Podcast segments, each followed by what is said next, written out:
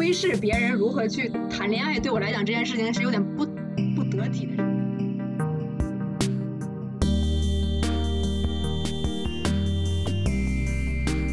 我实在是写不出来这个 NP 总数了，然后我我写我就那么写了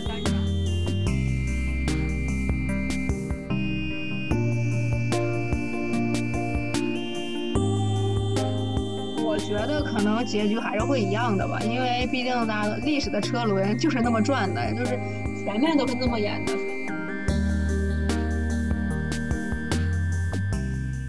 大家好，我是王立卓，欢迎收听卓尔有群播客第一期这一期的试播集 episode 零零。然后我先自我介绍一下，我叫王立卓，目前在一家关注流行文化的自媒体北方公园工作。可以说是以写作为生的，然后卓尔有群其实是一档没有特定主题也没有限定领域的播客节目，比较随意。我呢算是发起人之一了。做这档播客的起因就是，首先肯定是因为我个人非常喜欢听播客，虽然因为是工作的关系，我听的总量其实不是很多，但我关注的非常多。我去 Overcast 上数了一下，我订阅的播客加起来有六十个左右。然后其次一点呢，就是我发现娱乐舆论场上最近发生的种种事件之中，虽然因为工作的关系我基本都有关注到，但我发现我周围的一些朋友可能对这些事件都更加了解和熟悉，但他们的工作或者生活可能不直接面向读者或者听众，所以很多想法、观点、知识都不会被更多的人所知道。然后我既然算是搞大众传播的一个工作者，我就想着把这些朋友都叫起来，然后大家一起，如果有合适的话题呢，就来给大家做一个分享。说了这么多冠冕堂皇的，总之就是我们先我也开始搞播客了。然后我的第一期嘉宾呢是中考五五零同学，他我他是我的好朋友，啊，他坚持要以这样一个比较特殊的艺名来出场。下面让他来做一个自我介绍吧。Hello，大家好，我是很荣幸受邀担任第一期嘉宾的五五零。然后当时第一次听到王一卓说要邀请我来做他第一期节目的时候，其实我还是蛮紧张，因为大家都知道第一期很关键嘛。然后呢，我现在是一个刚刚毕业还没有工作的状态，但是因为对他今天的这个要讨论的话题比较感兴趣，而且也算是。在这个圈子里面小有一些资历吧，可以说是，然后甚至还特地跑去韩国留学学习了一下相关的一些理论知识，所以今天就想在这里和大家一起分享一下我在这个同人圈当中的经历，顺便呢也稍微的复习一下老师教给我的知识，谢谢大家。我们五五零同学是很专业的领域，你看为了这个都跑去韩国学习，不过。不过他这个韩国学习的这部分，我们后面有机会可以再聊。我们今天主要就是聊一聊他从小学开始的这个同人文化的这个经历吧。嗯，那我们先从哪开始聊呢？肯定从从二十七开始聊呗。没错。二十七，我觉得二十七这个事件可能大家都比较熟悉了，就是肖战粉丝。呃，以举报的形式导致 A O 三这个网站在国内处于无法正常访问的状态，也就是我们俗称的这个被墙。然后，其实可能很多朋友已经从各个途径里面知道了 A O 三这个东西，但可能还有一部分同学没有特别了解 A O 三这个不这个网站，所以我们嗯先简要介绍一下 A O 三吧。嗯，A O 三其实是全称是 Archive of Our Own。它后面有三个英文以 O 为开头的单词，所以就是所这个这个三就是从这里来的。然后直面字面翻译，它其实就是所叫我们的档案馆。然后它是全球目前规模最大的一个同人，应该叫泛同人的创作网站吧，就创作网站。然后它我在他们官网上查到的一些数据啊，他们现在已经有超过三万六千个同人圈。有两百三十多万的用户，有五百多万个作品，而这些作品呢，涵盖的就是我们通常意义上的这个同人创作。然后 A O 三有一个最大的特点，就是它其实是非盈利的。它它既是创创创作创立之初，我们在维基上也查到，就是它从零八年创立的时候，就是因为原来美国一个重要的同人创作网站 J L。然后在上面的很多同人作品在一夜之间就被删掉了。他很多同人创作可能不可避免的会受到商业化的干扰。然后他这个创始人呢，就决定用这种形式来规避掉所谓的商业还是社会力量的一个监管。然后，所以他采用了这种非盈利的形式，每个用户呢都可以用自己的方式把自己喜欢的同人创作内容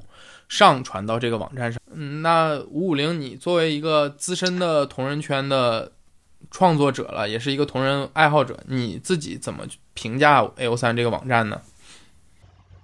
嗯，A U 三这个网站，因为我算是在同人圈，等于说是入圈也算是比较早吧，所以这个网站呢是应该在国内是近这两年才会被广泛的被这些同人作者所使用的。然后，因为我虽然进圈很早，但是退圈也很也也算很早吧，所以我还没有在 A O 三上面发表过自己的作品，但是我有注册过账号，然后嗯，也在上面看过很多其他人写的一些同人文。我对他的感觉其实是，嗯，其实还是会觉得，它像是现在国内大部分的同人作者会把自己在那个 Lofter 这个软件上面写的一些文章当中的不可能、不可叙述的、不可描述的部分，那种嗯 A 式部分、车的部分呢，会放到这个外挂到 A O 三上面。所以在二二七事件嗯发生之前，大部分人其实我觉得还是都会。把 A 三当做一个这 Lofter 写文上面的这个外挂停车场，或者说是一个防挂的这么一个备份，嗯，我觉得是这样的。就是虽然它字面意义上是我们的档案馆，但很多人会把它叫做我们的停车场，对吧？呃，虽然我觉得很多人现在不承认这个说法了，就是我们会不会觉得二七这个事件给 A O 三在国内造成了一个所谓是死后封神的这么一个现象？就是他之前大家就是把它当做一个很单纯的停车场，但是在它被封了之后，很多人就开始说，就是你把 A O 三给我强调这个问题，涉及到我的这个上创作自由的这个高度了，就是嗯，我觉得存在这种争议吧。其实 A O 三，呃，所谓如果我们非要说它封神，它可能有一个标志性事件吧，也是在国内引起同人圈引起一个比较大的反响，就是他在一六年拿到雨果奖。虽然他拿到的那个雨果奖的 title 是最佳相关作品奖嘛，就是我们也都知道雨果奖里面比较厉害的肯定是跟小说直接相关的。这个最佳相关作品，我们可以把它视为是对于 A O 三这个平台的一个整体的奖励，就是它奖励的是所有在这里面几十万的用户在这上面进行的这种同人同人创作本身，而不是针对于某一个作品对它进行奖励。所以我觉得。在国内传播，就是在国内社交媒体语境传播下，我觉得大家有把这个问题给混为一谈，就是啊，他拿到雨果奖，其实拿的可能是平台拿到雨果奖，而不是里面有一些作品拿到雨果奖。我觉得这个问题首先可以厘清一下，因为为了准备这期节目，我也去翻阅了一些同人创作的报道吧，就是最近各大媒体的一个报道，包括一些其他的相关的节目。然后我可能作为一个对同人文化几乎是一无所知的人，我我先向五五零同学 发出一些问题吧，就是其实我觉得是一些一些频频出现在媒体报道和大家在社交网络上谈论的里面，可能是同人创作里面一些相对基本的概念，但是可能很多像我这样的人还不是特别能够确定的，然后可能要五五零来给我们讲一下，简单的讲一下什么是同人创作吧，或者什么是同人文化。好的，同人文化简单来说呢，就是将别人创造出来的一个文化产品，比如说，我觉得现在我们可以讲说是二次元当中的一些动漫作品啊，或者是一些小说当中的角色、电视剧当中的角色、嗯，电影中的角色，甚至是现在我们所说的这些 idol，他们作为文化产品都可以被同人创作者盗猎出来，他们把这个形象，嗯。为己所用，自己利用这些形象或者说这些人物设定，然后来创作属于自己的一些呃文学作品，或者是进行一些剪辑成一些视频影像，这些都可以被称作同人创作。呃，也看呃，其实我也看到有一些报道，就是说，比如说很多古典文学名著，严格来说也是同人创作或者同人文化的一部分。但我们可能今天的讨论不会那么的泛化，可能会更聚焦于，也就是上世纪六七十年代的时候，在美国。呃，产生，然后在同时在日本的二次元文化，就 A C G 文化这个里面，延伸出来的这部分同人创作。那我接接下来还有几个概念啊，就是我看到有在同人圈的这个里面，同人创作者会被大家称为大大或者太太。大大和太太这两个词有什么具体的区区别吗？他们到底是指哪一类人群呢？嗯，这两个词是其实蛮有趣的，而且我今天在找资料的时候还发现了跟他们两个可以并列的一个词，叫木木，嗯，是树木的木，叫木木。然后，呃，太太和大大这两个词的差别，其实现在因为已经被太多次的使用，所以它最初到底是什么意思已经不为人所知了。但是大体来说，太太和大大的差别是，嗯，男性和女性的差别，就是也就是说，嗯。大大，现在很多人呢认为是太太指的是女性，就是这个作者一定是女性。然后大大是一个性别模糊的存在，就是它可以是男性，也可以是女性，性别是不重要的。但是另一种说法会说，嗯，大大是女性，太太因为比大大多了一点，所以是男性。然后木木为什么也是男性？大家可以自己脑补一下，为什么木木会是男性？哦。所以这两种说法没有一个确定的答案，对吧？但大家可能只是遵照自己的使用习惯，或者自己最初是对这个事情是怎么认知的，然后就继续使用下去了，对吧？嗯，没错，已经没有一个确定的答案了。哎，那你更喜欢被别人叫成太太还是叫成大大呢？我从来都没有 care 过这个问题，嗯，但是好像，呃，我刚是以为这两个词就是完全是同一个意思，但是如果现在我知道他们两个一个是指女性，一个是无所谓性别，那我当然会偏向于那个无所谓性别的。下面一个词就是 RPS，是一个缩写，是吧？RPS 是什么意思？没错，RPS 就是 Real Person Slash，然后它最开始是这个 Slash 就是斜号这个符号嘛，然后把。呃，两个角色的名字分别放在这个斜号前和斜号后，然后就只说我这篇嗯同人创作小说是写哪两个角色之间的故事的，就是给大家一个提示跟分类的作用吧。嗯，那下面有个词就是我们这次二二七事件的一个导火索式的词汇了，对吧？就是女化。女化，我觉得大家都比较好理解了，其实这个都不用五五零来解释，我也能给大家解释，就是它其实就是把一个本来像。二十七中把肖战写成了一个站街女，就是他本来是个男性，然后我们把她变成了一个女性角色嘛，这就是女化。我觉得“女化”这个词还可以补充再说一下，嗯，“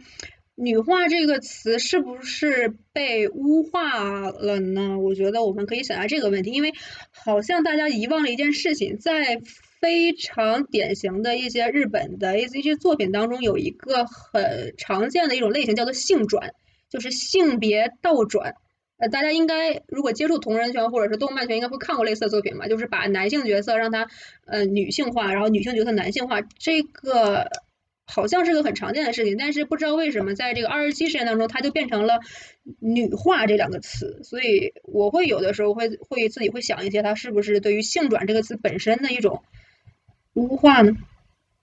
我觉得可能还是一个性别认知观念的问题吧，就很多人会觉得你既然是男性，那你要有所谓的男性气概啊、阳刚之气啊，就不能，嗯，把随便就变成了一个女性。我觉得这里面有一个性别的刻板印象其实是存在的。没错。嗯，那下面这个词就比较专业了，我肯定是解答不了了。就是“受抚为”这三个字，“受抚为”，大家可以脑补一下这是哪三个字啊？受抚为应该是简称吧，我觉得它是一句话的简称，可能是，嗯，哎。受方辅相为粉，类似于这样的意思吧。就是，嗯，这受辅为这个粉丝群体呢，只接受自己喜欢的这个角色是受方，就是他觉得他是个受，他不能是攻。然后至于他这个受的攻是谁，他们是不在意的，因为那个人不重要，就是仿佛工具人一般的存在。这部分粉丝群体会被称作受辅为，然后他们也是同人圈比较著名的一群不受待见的粉丝。不受待见，他们为啥不受待见？他们这不是很？很专情嘛，就是我不能被别人所所。那你这个，那你从这个角度看，当然是这样。可是那那些被他们所谓拉郎来的那些攻方的粉丝会怎么想？就是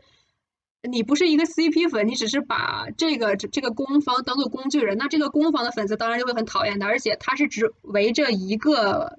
角色，但是他要拉那么多那么多狼过来，然后那些被拉的人家的粉丝就都会很讨厌他，所以他不受待见。啊，我忽略了这一点，就是你你不可能拉来一个没有姓名的人，就是马路上随便拉来一个人，而是他一定是也是一个我们认为是名人也好，或者是知名的形象啊角色也好，对吧？嗯，那接下来一个词呢，就是泥塑了。这个我可能要可以在五五零老师面前卖弄一下。我其实有做功课啊，这这两个词，我开始还以为什么怎么还有这个雕塑的事儿，就是泥塑就是两个字的谐音，就是逆苏。这个词的意思呢，就是如果我我是一个，比如以我为例了，我不敢好意思举别人的例子，以我为例，如果别人给我写同人文，虽然没有这样的人给我写啊，但是假如他给我写。可能我身上原本有一些相对男男性化特征比较明显的，就是我可能是一个性格比较比较大大咧咧或怎么样的。如果是正常的这种同人创作的里面呢，他可能会把我的这部分男性气概的部分给放大，然后把它作为一个亮点提取出来，然后来写。但是在泥泥塑，也就是逆苏这里面呢，他就会提取我身上一些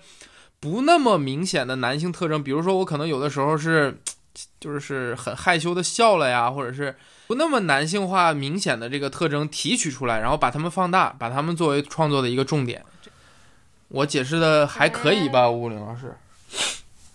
解释的非常的准确。嗯，那泥塑其实有一个反义词，就是正塑。正塑就是所谓的，就是把我说的这个，就必须得写我生生活里身上比较男性化特征的这部分阳刚之气，所谓的阳刚之气的这部分，对吧？没错，嗯，那我们这个科普可能就告一段落了。如果每一个词都科普下去，我们这播客也不用干啥了，可能一直在科普了。然后我觉得，我首先想和五五零想聊的一个问题，也是一个可能很多人会有一个不太能够区分的很明显的，就是因为这一次的那个肖战事件里面，下坠这篇文章也有类似的问题，就是。我们好像在谈到同人创作的时候，天然的就会把它和我们现在流行的这个腐女文化，也就是和也就是所谓的耽美文化，给两者很多时候可能给模糊掉了，就是觉得可能同人创作就是耽美创作，或者它就是腐女所热爱的一种倾向。那我就想问问吴武玲老师，你觉得这个这两者之间到底是一个什么样的关系呢？嗯，这个问题现在可以说是一个有确定答案的问题了，因为在大家知道，在詹金斯《文本盗猎者》这本书当中，他有说过，他说这个腐女文化，也就是耽美文化，是包含在同人文化当中的。它是他当时总结了同人文化创作一共有十种方法，其中第十种色情化，就是现在大家所熟知的这个耽美文化的雏形，也就是描绘两个或者更多个虚构人物生活中色情的一面，所以是。耽美文化是包含在同人文化之中的。其实，同人创作是一个更广泛的概念，而腐女文化只是其中的一部分。但是，因为腐女文化可能声量比较大，同时它的内容确实是，呃，占比比较高，所以可能在很多时候被大家给把两个概念给模糊掉了。但事实上，两个之间还是有很大的一个不同的。嗯，我觉得我们可以想一下，在刚才第一部分聊到这个 A O 三的。定义的时候，就是 A O 三究竟是什么时候？在这个百科上面有一句话，就是说 A O 三中绝大部分作品都是女性爱好者创作的同人小说。然后这个网站它本身的宗旨也是支持女性的自由创作这一点。就是它为什么会单独把女性这个这两个字拎出来呢？我觉得它可能和为什么现在同人文化当中腐女文化，也就是耽美文化的比例更高这个问题是有一定关系的。就是女性大部分都在创作耽美文化。的原因是什么呢？啊，这个问题，我觉得如果我们要往深刻的说，肯定不可避免避免的会接触到这个女权问题嘛。就是，嗯，女性开始创作，呃，女性开始创作，首先她肯定是，首先大家会，大家一般都可以认为，创作就是对自身的。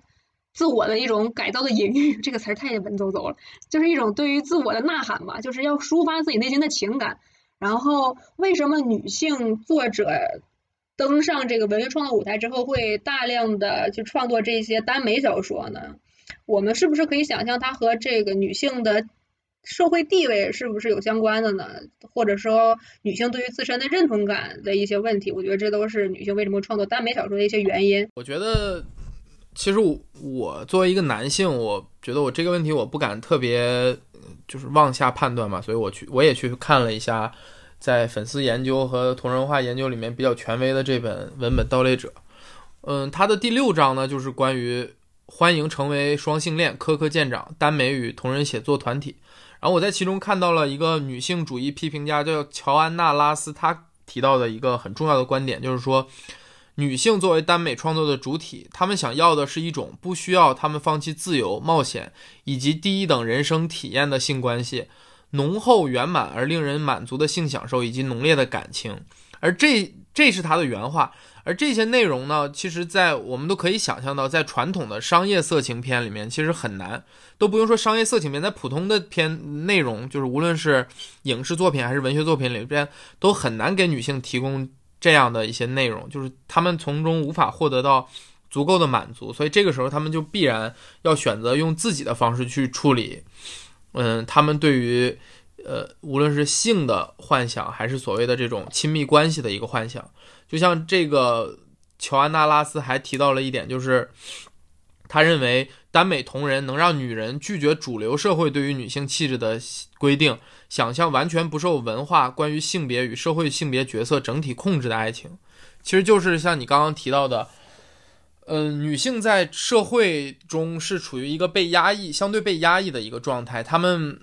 在生活中很多时候是得不到足够的满足和释放的，所以她们当她们发现了。她们可以用自己的笔，或变到现在可能是可以用自己的键盘去操控两个，呃，非常呃赏心悦目或者是非常有姓名鲜明特点的两个男性。然后他站在一个很高的视角上，对这两个男性，无论是他们的亲密关系还是他们的性，去做一个操控。我觉得这个对女性的心理是一个极大的满足。这也从某些方面可以。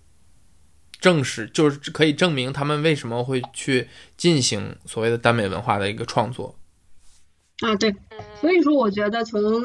刚才你说的这些当中，我们能够知道耽美文化也就可以说它是女性对自身社会地位的一些反抗嘛。就我觉得甚至不只是以说那些。文学作品或者商业片那些，我觉得甚至可以说，我们连小的时候看的童话故事当中都是这样的。女性呢，譬如白雪公主和睡美人，都只能安静的躺在那里，不能动，不能说话，甚至不能睁开眼睛，然后等待王子来把自己吻醒。这都可以说明，在传统的这些文学作品当中，女性一直是一个在性或者说是甚至可以说是爱情方面都属于比较被动地位的这样的一个嗯地位当中嘛。所以说，耽美文化是他们的一种反抗。呃，除此之外，我还想想说的一点呢是，之前呃一位叫做劳拉莫维的一个文化理论家，他有有说过一种叫做女性窥视者这样的一个理论。他的意思就是指的是在之前的一些电影当中是比较老的一些电影当中，那些女性电影中的女性角色，大家都长得非常漂亮，像大家知道的费雯丽。呃，或者是赫本那那那那个年代的一些女性电影女演员，她们不光要受到来自电影中男角色的这种审视，同时也要受到了电影院当中观看电影的这些男观众的审视。所以说，女性一直是作为一个被男性审视的这样一个对象的存在。但是现在大家都知道，现在大众文化的这样的一个消费者主要群体已经变成了女性。女性因为现在经济独立，有更多的自己的经济力量，所以他们会。大量的消费这种文化产品，像电影、电视剧啊、小说这些，所以说现在从某种意义上来看，这些耽美文化或者说耽美影视的出现，也是女性经济力量的一个体现吧。就是说，女性消费者开始对男性进行了审视。嗯嗯。那你觉得就是在同人创作里面，女性会对于她自己创作这个角色有一定的代入感吗？还是说她更多的是抽离出来的，只是一个单纯的无论是控制啊还是欣赏的这样一个角度呢？这个我觉得不大好说，肯定是要因人而异的。但是从我们目从我个人目前看到的一些耽美作品来看，貌似还是觉得会代入比较多吧。因为大家都知道，耽美作品当中一般都会分攻方和受方，攻方就是男性化的体现嘛。但是受方貌似多多少少都会带比较比较浓厚的一些女性特质，就是性格也会相对比较柔弱，嗯，需要人保护，还是。虽然说是两个生理性别为男的角色在演上演一些剧情，但是还是会有一些传统女性的角色投影在。所以我们可那，所以我们是不是可以这么说，就是呃，无论是耽美文化的创作，还是同人创作里面，其实我们它虽然在呃，它虽然在这个意义上有女性，不管是身份认同啊，还是自自己的一个解放，或者是自己内心的一个情绪的情感的一个抒发，但他还是不可避免的会受到社会上性别关系。呃，一个固有的模式的这个影响和改改变，对吧？因为他可能还是会不由自主的，在一个其实纯粹幻想出来的关系中，设定哪一个是施用方，哪个是受用方这样的感觉。嗯，对，肯定是可以这么说，因为不管我们会说女权争取的是女性的权利嘛，但是并不是说让你女性的这整个生理或者是心理都完全变得像男性一样，那是不可能的。就刚刚你提到嘛，现在女性不管是从社会文化的整个消费的领域，还是从发声的领域，女性所占到的这个比例都是越来越高，而且声量是越来越大的，所以。嗯，可以说整个同人圈对于现在的流行文化作品也有一个很大的影响。这里面就可能不得不提到，就是嗯，这次肖战事件的一个最初的，如果我们追溯到它最初的一个起因，可能就是呃《陈情令》这部电视剧了。在去年夏天，可以说是创造了一个很大的呃奇迹的一个电视剧了。你其实你个人有看《陈情令》这部作品吗？我当然有看，去年夏天的风那么大，不看《陈情令》还能干嘛？那你是怎么关注到《陈情令》这部作品呢？是你在你的这个呃朋友圈层里面，他就很很有影响力，还是说你是对被这两个演员所吸引的呢？嗯，我觉得就像我刚才说的一样，就是因为。去年夏天的时候，真的是周围所有的朋友们都在看《陈情令》，就是如果你不看《陈情令》，你不和他们聊这个剧情的话，你就没有话题和他们聊了。所以我是出于一种逼不得已的状态去看了，而且因为我看这部剧之前，我根本都不认识肖战和王一博是谁，所以我可以说是就是冲着剧去看，并不是去冲着演员去看的。我对 CP 的感觉其实一直都还好，就是我可以理解 CP 粉的特点在哪里，但是因为我个人不是一个特别喜我我可能我有一种不知道它要叫什么道德障碍吗？就是我觉得窥视别人如何去谈恋爱，对我来讲这件事情是有点不不得体的事情，对我来说，所以我不太会特别的关注所谓 CP 发糖这个事。但是后来直到现在也持续的关注他们两个，还是因为觉得。嗯，可以说是演技还是不错，最起码我有 get 到，因为我自己在，因为我为了看《陈情令》，我也补了《魔道祖师》的原著嘛，所以我在看《魔道祖师》那本书的时候，其实是很讨厌蓝忘机这个角色的，因为我觉得他就是他就是，就是很面瘫的一个角色，因为我对面瘫这个这种类型角色一直没有什么特别大的感情，但是看了《陈情令》影视化这个电视剧之后，还觉得哦，原来能 get 到一些蓝忘机所谓他的。冰山面孔下的一些情感的迸发吧，所以还是有小小的被剧情有惊艳到。嗯，那就是在《陈情令》这个电视剧热热播之后嘛，王一博和肖战可能就成为了一个大家眼中最火的一对 CP 了。那就是你关注到的同人创作里面，给他们去做同人创作主要的形式有哪些呢？有有很多写同人文的吗？呃，当然，他们两个就博君一笑这对 CP，现在不是已经有个称号？国内有一个对登顶的 CP 有一个称号叫做美帝，他们俩现在已经算是国内的美帝，自然就是产出量最大的一对 CP。不光有人为他们两个写同人文、画同人图，还有为他们两个剪辑一些同人视频的，就是所有类型的啊，还有同人歌曲，嗯，还有一些周边产品。也就是说，所有类型的同人创作都在他们两个身上已经发生了。你也看了这个电视剧，你也挺喜欢的。你有给他们创作同人文吗？我自然也身为一个在这个圈中经营多年的一位优秀创作者，我自然也为他们两个创作了作品。你你为他们创作的作品是哪种类型的呢？你方便透露一下吗？不应该不是下坠，应该不是下坠那种类型的吧？我为他们两个创作类型是礼轻情意重类型，就是因为我自己虽然有关注到这对 CP，但是本人并不是非常的真情实感。但是因为我的特别好的朋友他特别喜欢这对 CP，所以我就有送给他一本呃一篇我自己写的这篇同人文，然后类型自然是按照我的喜好归类为清水生活画。哦，那你在这里面有没有刻意去把王一博和或者肖战写成一个相对？比较柔弱的角色呢，或者谁有明确的受辅关系吗？我这篇文章甚至在写出来的时候，还被我这个朋友 diss 了一下，他就觉得我写的公社有一些不够明显，可能我觉得也是我个人取向的问题，因为我可能更喜欢那种，嗯，应该在圈内应该属于强攻强受类型，就是我我比较喜欢互相保护的这种感觉，不太喜欢弱化某一方或者特别强化某一方，因为我个人不大喜欢那个类型，所以写的也不是那种类型。可能如果创作者都像你这样去操作的话，就不会有这个二二七事件了。因为我们也都知道，二二七事件这个主角这篇下坠这篇文章，它就有一个比较明确的两个人，谁是什么样的角色设定嘛？肖战在这里面就是被设定成了一个女性角色。但我也有一个问题，我有一个问题。那就是这个下坠的作者，他觉得在他的就像在我的理想中，我觉得最好的所谓的情感关系就是这种互相保护的情感关系。可是，在下坠的作者那里，他就觉得是，呃，那种呃保护一方保护另一方的这种关系是他所向往的最好的情感关系。我觉得这也没有被别人所 diss 的理由呀，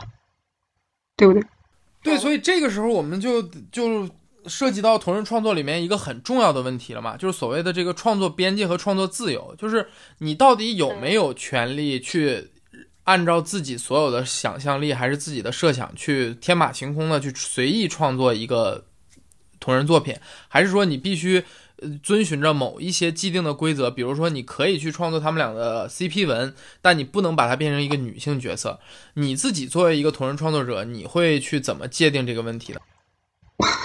我是我是我的边界，但我觉得不是所有人的边界，因为我的边界可能就相对来说我的底线更高一点，因为我甚至不大喜欢写嗯车吧，我不太喜欢写二十八或者二十五的内容，我就三类从来没有写，哎，很少写到吧，就是二类是我的极限了，因为我觉得对我来说，就是我个人会认为。嗯，因为你如何如何的如何的接吻，如何的 sex，这都是很私密的一些话题。但是我想展示一个一篇作品当中，我可能会更着重于描写他的情感的理路是怎样，他是按照什么样的路线在往下走的。我我会更关注这一些。但是对至于写到后来这两个两个角色在一起了，他们两个如何过他们两个的性生活，我觉得这是这两个角色本身的事情，就不是我身为一个作者应该能够窥探到的事情。所以我个人是。这种方面呢，我都会控制自己，尽量不去写，除非是剧情需要。嗯，那你这基本属于一个纯粹理性的创作者，就是你还没有站在上帝视角。因为如果一般的创作者他站在上帝视角的话，他认为所有的角色都是我这个上帝可以操控的，你们这个世界里面根本就没有我的，没有隐私这回事。但是我听你的意思就是说，你觉得即使你作为一个创作者，你也会把。这两个角色虚拟世界中的这个私欲和公欲分得很清楚，是吗？对，对我来说，我的创作是这样，因为他虽然他是出自我的手，可是他已经有他自己的一些行为的一些嗯模式啊，或者他的思维模式。我觉得他既然已经是一个二维是二维空间当中独立存在的这么一个角色了的话，我觉得我也应该尊重他的隐私，所以我会对这方面的处理很小心。那你平时在创作的时候，你会有？法律这一块的风险嘛，因为我们也看到有很多人在讨论，就是同人创作里面，他其实也要负担一部分法律的风险嘛。你去呃随意的去变动别人创作出来这个角色，到底要不要负法律责任？你会有这种担心吗？嗯，因为我的创作不是基于已经已有的作品，譬如不是基于小说或者是电影，我都是基于这个 idol 的存在在描写，所以只要这个 idol 不告我，一般情况下我是不会有什么法律风险的。但是我们也能看到，在这次二二七事件里面，很多粉丝去他代替偶像去发声，就意思就是说，如果你对我这个个人的一个形象进行一个比较严重的冒犯，我可以去。告你或者怎么样？你觉得如果是就假如说我们以肖战为例，你觉得他去告别人这个行为本身是可取的吗？或者是可能的吗？嗯，因为我本人不是这方面的专家或者是学者，所以我咨询了我法学系的朋友，他的他们的一些观点是说，因为法律当中确实是存在冒犯原则的这个这个条例的嘛，然后他的基本思路就是，法律禁止那些虽然不伤害别人，但是却冒犯别人的行为。嗯，他们法律会觉得这些行为被禁止是合理的，也就是说，如果肖战本人觉得夏瑞这篇文给他确实带来精神的损伤，肖战本人是可以去告他的，但是至于这个结果如何，我们现在没有办法推断，因为貌似好像在我的认知里是没有这样的案例的。嗯，除了这条冒犯原则之外呢，还可以考虑就是，譬如夏瑞这篇文章是否对肖战本人造成了实际上的名誉伤害。如果造成了伤害的话，肖战也是可以去告他的。那所以说，我们也许可以想一想，究竟什么是？实质性的名誉性伤害呢？我在这里好像还有一个例子想和大家分享一下。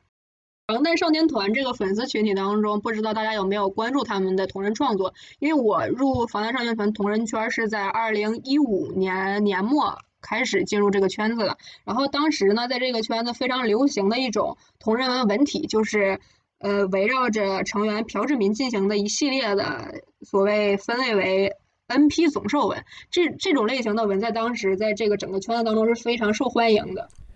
等等等等，这个 N P 总兽文是什么意思啊？呃，N P 总兽呢，就是 N P 总兽就是选择成员当中一个作为兽方，剩下成员当中，嗯，数量一。大于一，小于防弹少年的六七个人，大于一，小于六的成员都作为这个兽的攻方进行的一种小说创作吧。这个总兽就是一通常情况下都会被选定为朴志敏。然后我现在猜想，这个可能这种文体这啊，怎么会是他被选择为这个角色？因为就我也有关注防弹少年团，我觉得他没有一个展现出某一方面特别。的潜质啊，如果让我选的话，我可能会选，比如他们中最小的田俊国呀，或者怎么样？为什么是他呢？在创作中，我觉得这可能是你的眼光和腐女的眼光不一样的原因吧。可能在腐女的眼中，志明身上就更具备着那种可以，嗯，怎么说，被泥塑的一种特质，一种潜能。大家可能会这么想吧，因为他在这个二零一五年的这个时间段左右，还是性格上相对来说比较软。嗯，软糯一些，不是不是那种负面词汇，它就是比较温柔的一种存在，他可能会更加的关注成员们互相之间的一种心理关系，所以说大家可能觉得他更加的适合做这个总兽的存在吧。那这样的一个文体，它是一个逐渐演变的过程，还是说某几篇文章突然这样的文章爆了之后，然后大家就接受这种设定了呢？嗯我觉得这可能会被叫做一种天时地利人和的关系，因为当时一五年那个时候，以我的嗯视角来看的话，确实是那几篇 N B 总授文写的确实是非常好的，文笔也是当那些同人文种类当中。比较不错的一些，所以说，因为好的文章都被这些作者所写出来，而且他们的种类都是 N P 总兽，所以说后来入圈的一些粉丝呢，他们想要看一些比较好的文章，所接触到的这种类型都是 N P 总兽文，所以到后来它就变成了一种扩大效应，可能到后来写这种类型的题材的人越来越多，甚至连我自己都写过，尝试着写过一篇。然后如果是这种耽美文章，六个人都对这一个人去，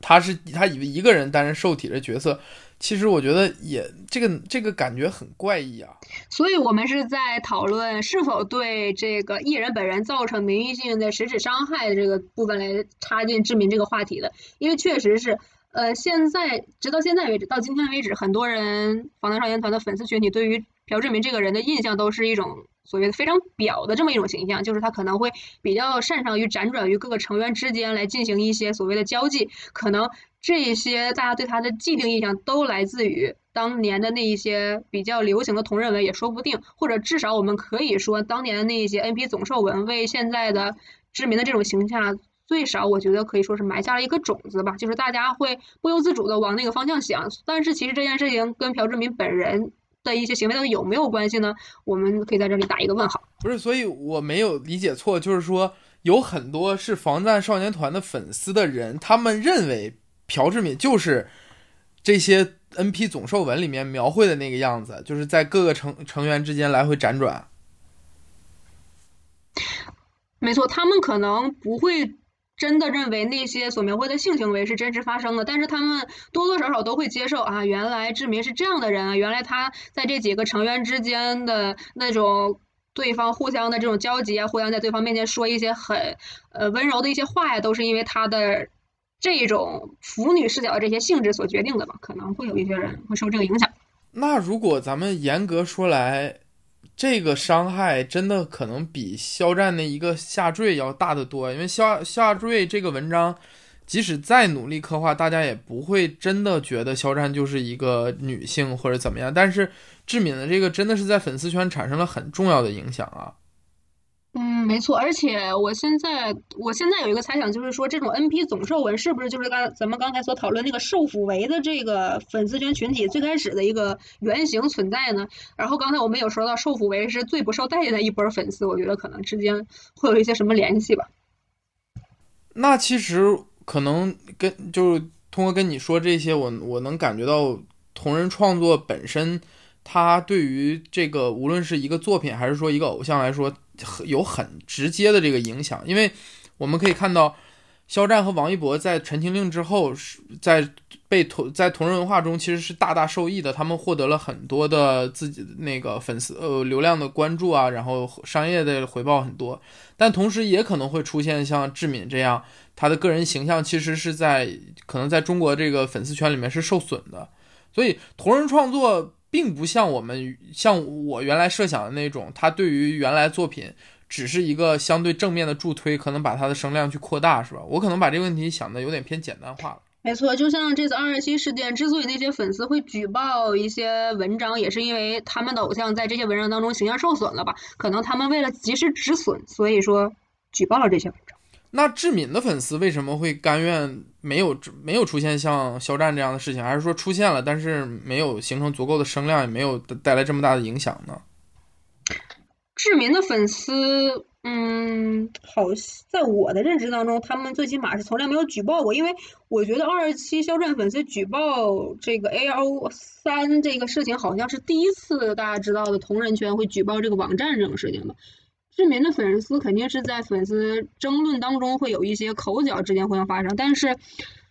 可能也是因为志明本身是一个韩国的偶像，他和我们的距离甚远，可能很多人觉得这还是一个比较虚拟的事情，离我们很远的事情。但是因为肖战是一个中国人，他离我们可能距离很近，所以大家会觉得这个伤害更强烈、更明显。也有我是这样的猜想。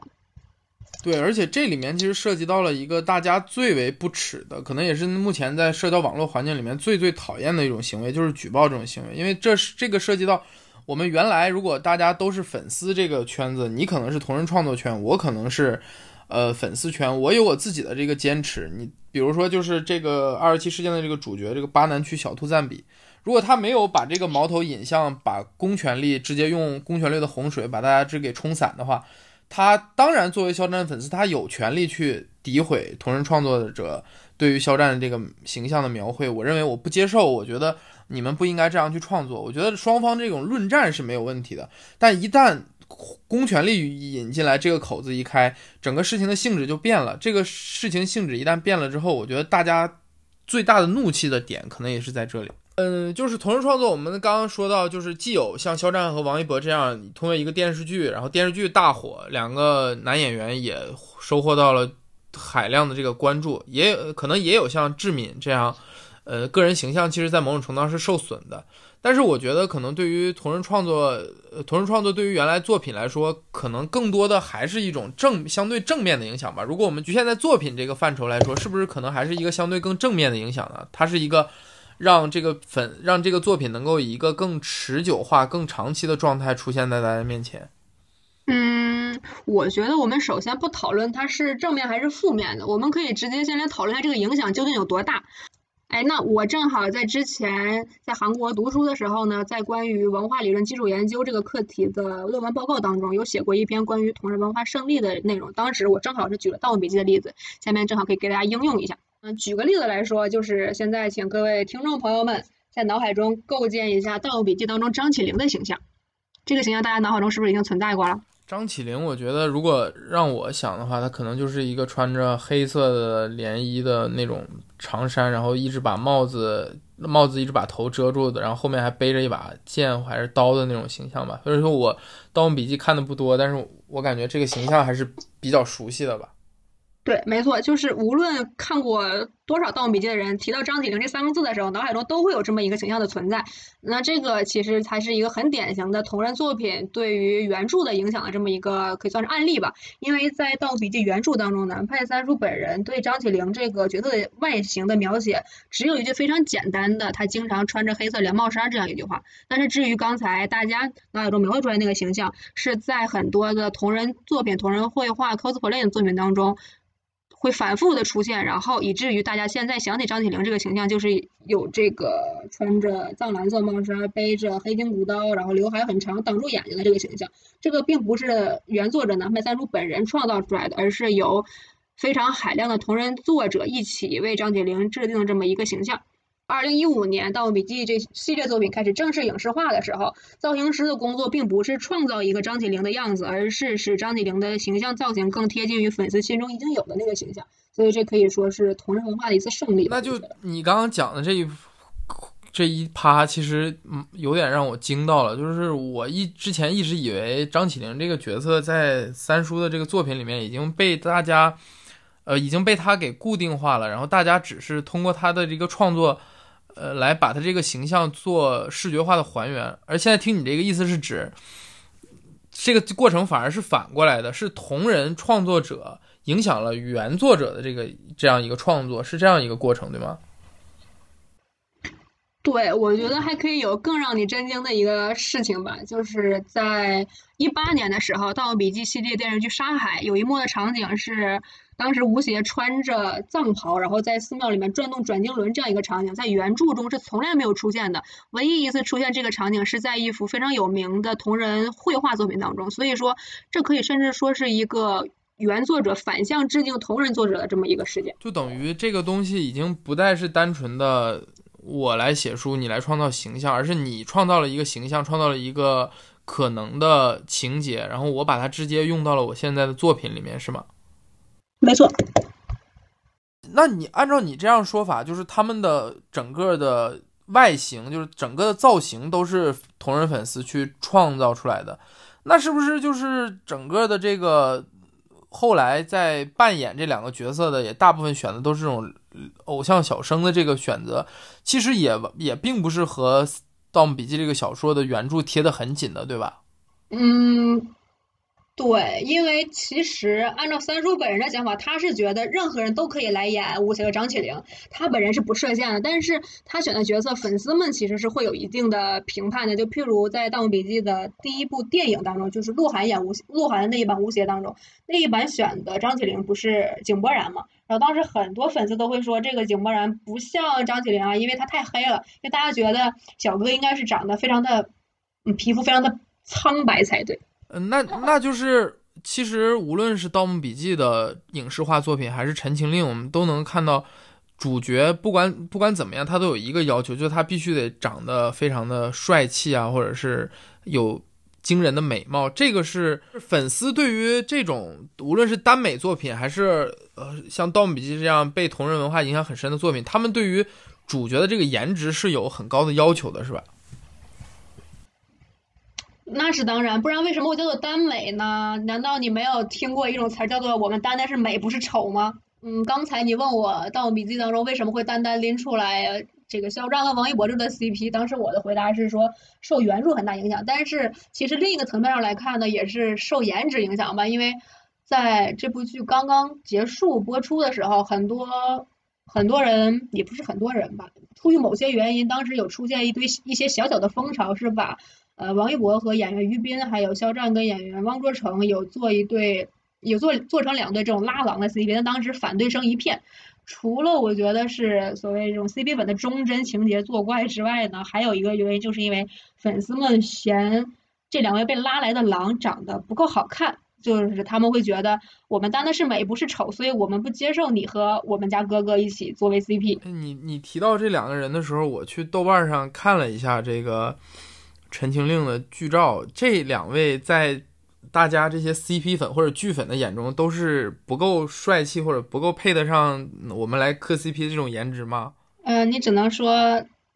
姐姐们真的很严格。因为在我看来，不管是同人创作，或者是同人创作里面很大比例的这个腐女文化，它其实和所谓的我们所说的这个同性恋或者是 LGBT 这个群体，应该是连接的很紧密的，因为这是他们创作的一个核心的主题嘛。就是我我粉的这两对 CP，它可能在事实上是一对同性伴侣。那你觉得，就是同人同人爱好者、同人创作者，他们对于 LGBT 这个群体是一个什么样的态度呢？嗯，我个人可能是会觉得大家有可能想的太过乐观了，因为像刚才也提到了，大家腐女群体会觉得我单的是美而不是丑，也就是说，他们是否支持这个同性恋群体，有可能会取决于这对同性恋的颜值是不是符合他们的标准。所以我觉得这可可不可能说，不光没有帮助到这个 L B L G B T 群体，甚至会给那些没有那么年轻貌美的 L G B T 群体更多的歧视和被排斥呢？那就是说，如果我这两个人在生活里面只是一个普颜值非常普通的人，然后我们之间即使再有化学反应、再有默契，但是因为你们两个颜值普通，你们两个这个同性恋群体可能也不会得到这些同人爱好者的这个支持或者喜欢，对吗？他们可能更多的只是单纯从单纯从颜值出发，这两个帅哥在我面前舞来舞去的，我会觉得特别赏心悦目。但如果只是同性恋这个感情对我来说是没有任何没有任何吸引力，甚至可能会有些排斥的，是吗？没错，而且我甚至有一个非常要好的朋友，他他是 XO 的粉丝，他当时追 XO 的时候也是非常开心的，每天在磕 CP，磕的非常开心，觉得他们两个哥哥们是真爱。但是他也明确的和我说过，他觉得同性恋是非常恶心的，他绝对接受不了同性恋。也就是说，可能相当一部分人是把这个耽美文化和磕 CP 这件事情同 LGBT 群体是分离开的。嗯，有这种现象，我觉得也是很普遍的吧，有可能。那如果，那我只是假如说，如果啊。肖战和王一博真的两个人在一个公开的场合告诉大家，我们两个就是一对儿，我们两个就是像你们想象中的那样。你觉得很多人是抱持一种哇拍手称快，你们真的是太好了，还是说很多人会觉得啊，我原来只是喜欢你们两个之间那种略微暧昧的氛围，剩下的部分由我自己来脑补，而你们两个公开承认之后。如果像你那个朋友这种情况，他们他们是不是就可能不接受他们了呢？嗯，反正在我自己的朋友圈当中，很多人都会觉得我刻的是我自己脑补出来那一段，和你们两个人没有关系。如果你们两个真的要出柜的话，可能我会恐同。这种现象倒也是蛮多的，但是对这种情况，而且还很多，就是很多人会说我刻的只是 CP，不是真机之类的这种话，我见过蛮多的这种说法。嗯，所以说人类就很复杂。可能有些人，他们对于，呃，像你说的，你朋友的这种情况，他就对于这个群体其实还有一些不理解，或者甚至是一个反对的态度。那是不是也有人会真心实意的觉得他们就是可能会在一起，就是一对可能潜在中他们会出柜或者怎么样的一对 CP 呢？嗯，这种现象当然也是同样存在的了，就是大家很多会所谓的刻的比较疯魔的一些 CP 粉嘛，就是会在微博上找各种蛛丝马迹，说他们两个如何发现了他们两个互相彼此在对方生活中出现一些痕迹，甚至有很多人相信之前有一些玄学博主预言的说这对 CP 可能会在二零二六年结婚，很多人人都会相信这一点，甚至可能在默默的为他们两个筹筹备一些。礼金这种事情也是，我也有见过这样的现象。这对 CP 之所以这么有名，不能说完全取决于玄学博主，但是我觉得玄学博主是功不可没的。这对 CP 在博君一笑这个名字之前，他们有一个名字叫做九五天选，你有没有听到过这个名字？就是之前有一个很有名的一个算命博主吧，还是算算命吧，应该就是他会，他叫占卜，然后他发了一篇帖子，就是他觉得有哪几对 CP 的这个。嗯，相性的指数比较高，就是比较比较合得来的。然后其中这博君一笑的 CP 就以九十五的高分居于榜中第二的位置吧，大约是。然后，但是那个时候他们两个甚至是两个还有完全没有交集、不认识的两个人。所以后来他们俩一起拍《陈情令》，很多人就想到这篇帖子，所以大家就觉得哇，这两个人在不认识的时候就已经有这么大的所谓的玄学力量的加持了，大家就会觉得这对 CP 一定是真的。所以玄学博主在这件事情当中功不可没。那按你这样说，如果国内的影视机构想要去制作耽美剧，就去找玄学博主的这种 list，把 list 从第一名开始往下排，这个剧肯定就能火，是吧？或者我觉得我们换个角度来讲，如果你想要拍一个耽美剧，首先你要去收买几个玄学博主，然后让他们给你算命，算出来一个高分，然后这样别人就会关注你了。刚刚你讲到，你虽然对博君一笑这个粉丝，呃，这个这对 CP，呃他们这个整个故事是如数家珍的，但是你并没有真正的去把他们当做一对 CP 来磕，是吧？对，就像我之前说我写文的所，刚才你说的我的道德标准一样，我觉得他们两个是不是真的，对我来说都没有什么很大的影响，而且他们两个不是真的是朋友也很好。如果是真的的话，人家的私生活我也不是很想窥探你。有没有哪哪个是你这种理性的这同人创作者或者同人粉丝真正会去磕的 CP 呢？磕的 CP 我我不确定我这个叫不叫课，但是我会我发现我自己，我也在我不知道的情况下，我会在压力非常大的时候，喜欢去 Loft 上面找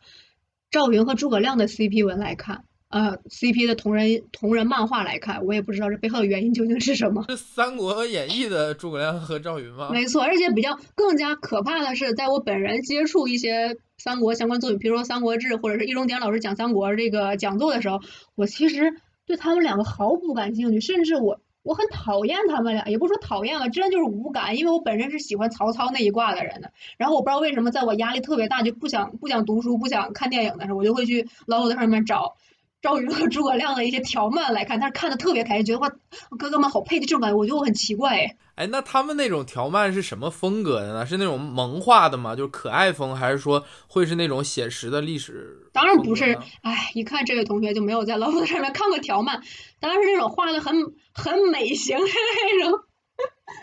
画的很美型的那种，就不是那种胡，不是那种胡子拉碴类型。就是你有没有玩过王者荣耀？就是王者荣耀当中那种比较帅气的小哥哥的形象哎，象。那那你最开始去写同人文是一个什么样的出发点呢？就是也是因为像喜欢现在喜欢诸葛亮、赵云这样去找来一些同人文去看吗？不是这个原因要深刻的多。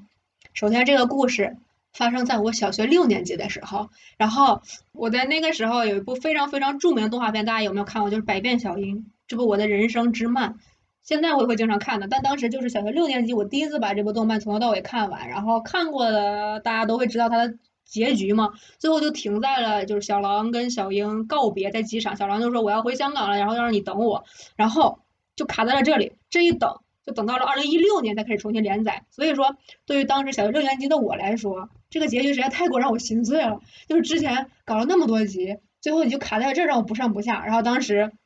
小学六年级的我愤怒的提起了笔，呃，并没有。我就愤怒的打开我家电脑，然后在这个当时的百变小樱贴吧上面开了一篇帖子，写出了我人生中第一篇同人文，但是我没有写完，嗯，因为可能当时我的词汇量什么都很不够，总之就是没有写完。但是我回忆，在我回忆当中，这是我写的第一篇同人文。所以你第一篇同人文是给一个动漫写了一个新的结局对，非常的真情实感。哦。那你和你后来的这些就是典型的同人创作还不太一样，它是一个相对相当于续写，对吧？有点像，呃，这或这词这个比例比喻有点夸张，但就是《红楼梦》的感觉，对吧？高鹗给 曹雪芹写了个结尾，对，我也给百变小樱写了个结尾，虽然我没写完。哎，那你你写的结尾，后来到二零一六年重新连载之后，你感你你感觉和你最初设想的差距大吗？差距当然很大了，因为二零一六年重新连载的时候，变成了他们两个上初中了。当时还是小学的我，可没有敢往初中上面写呀。人家过了十几年，给你来了一个上初中，对，我，